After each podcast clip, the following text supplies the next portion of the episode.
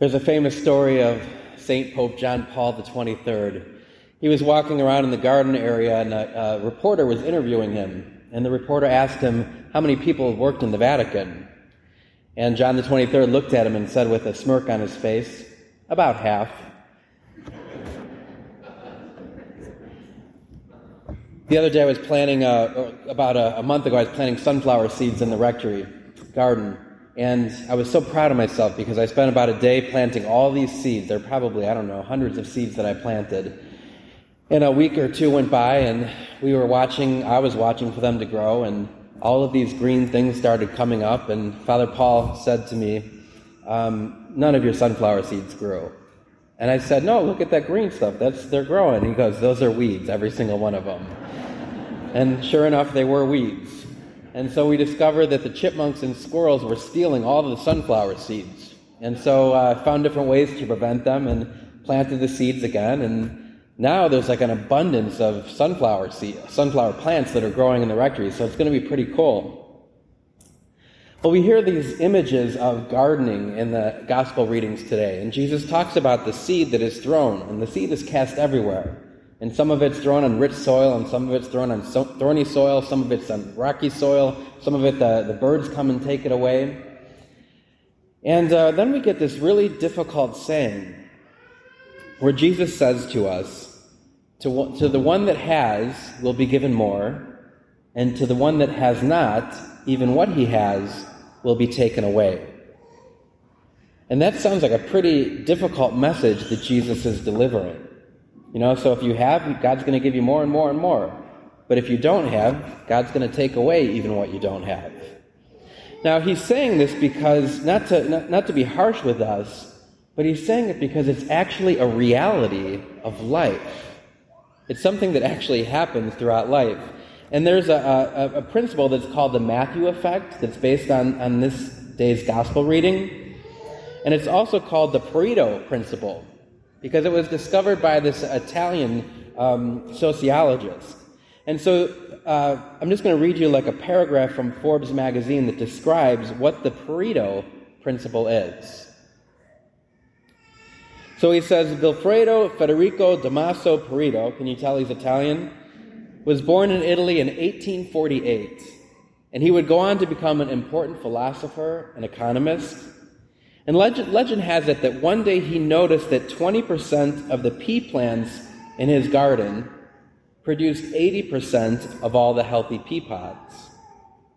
This observation caused him to look at uneven distribution. And so he thought about the wealth and discovered that 80% of the land in Italy was owned by 20% of the landowners. He investigated different industries and found that 80% of production typically comes from 20% of companies are workers. And so this came to be known as the 80 20 principle.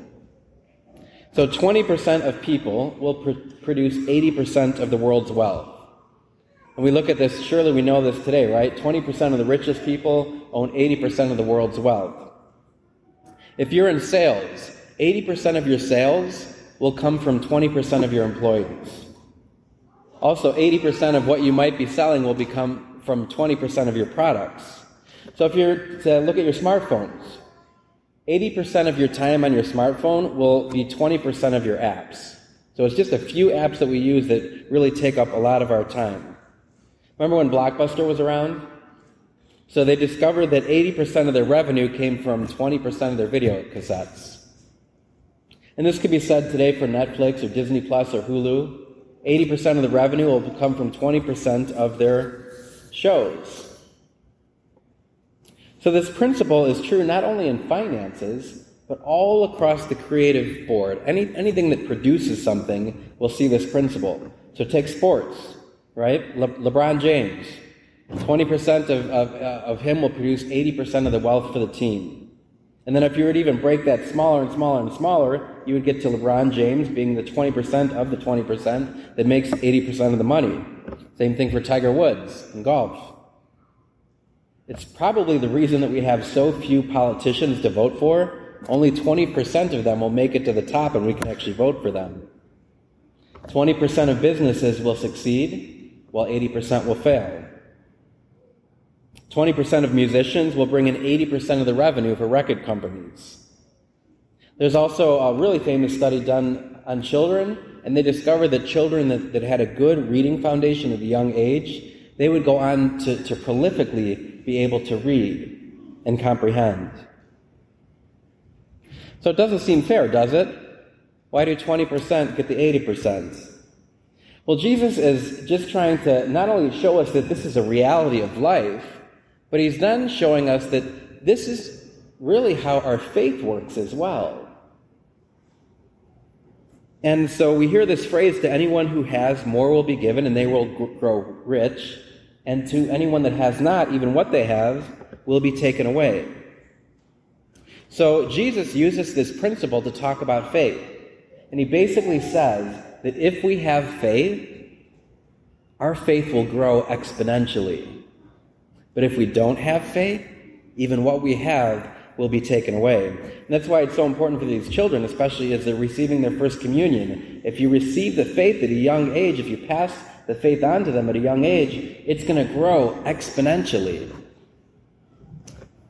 But if we don't, we're going to die. We probably see this when it comes to like mass attendance and people that come to church. More and more, I think we're getting closer to only 20% of people probably actually practicing their faith and professing their faith. It would probably be true of collections too. Probably 20% of the church provides for 80% of the collection.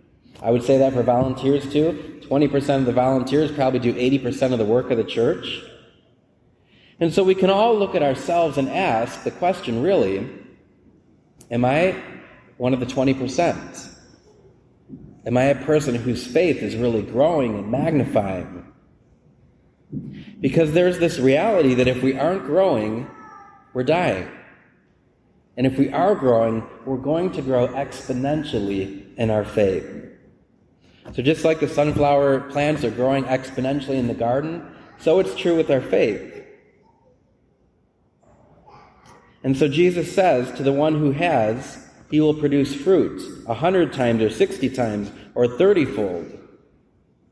And I just invite us to think of that for ourselves. Do we see the fruit of the Holy Spirit working in our lives? Are we of the 20%?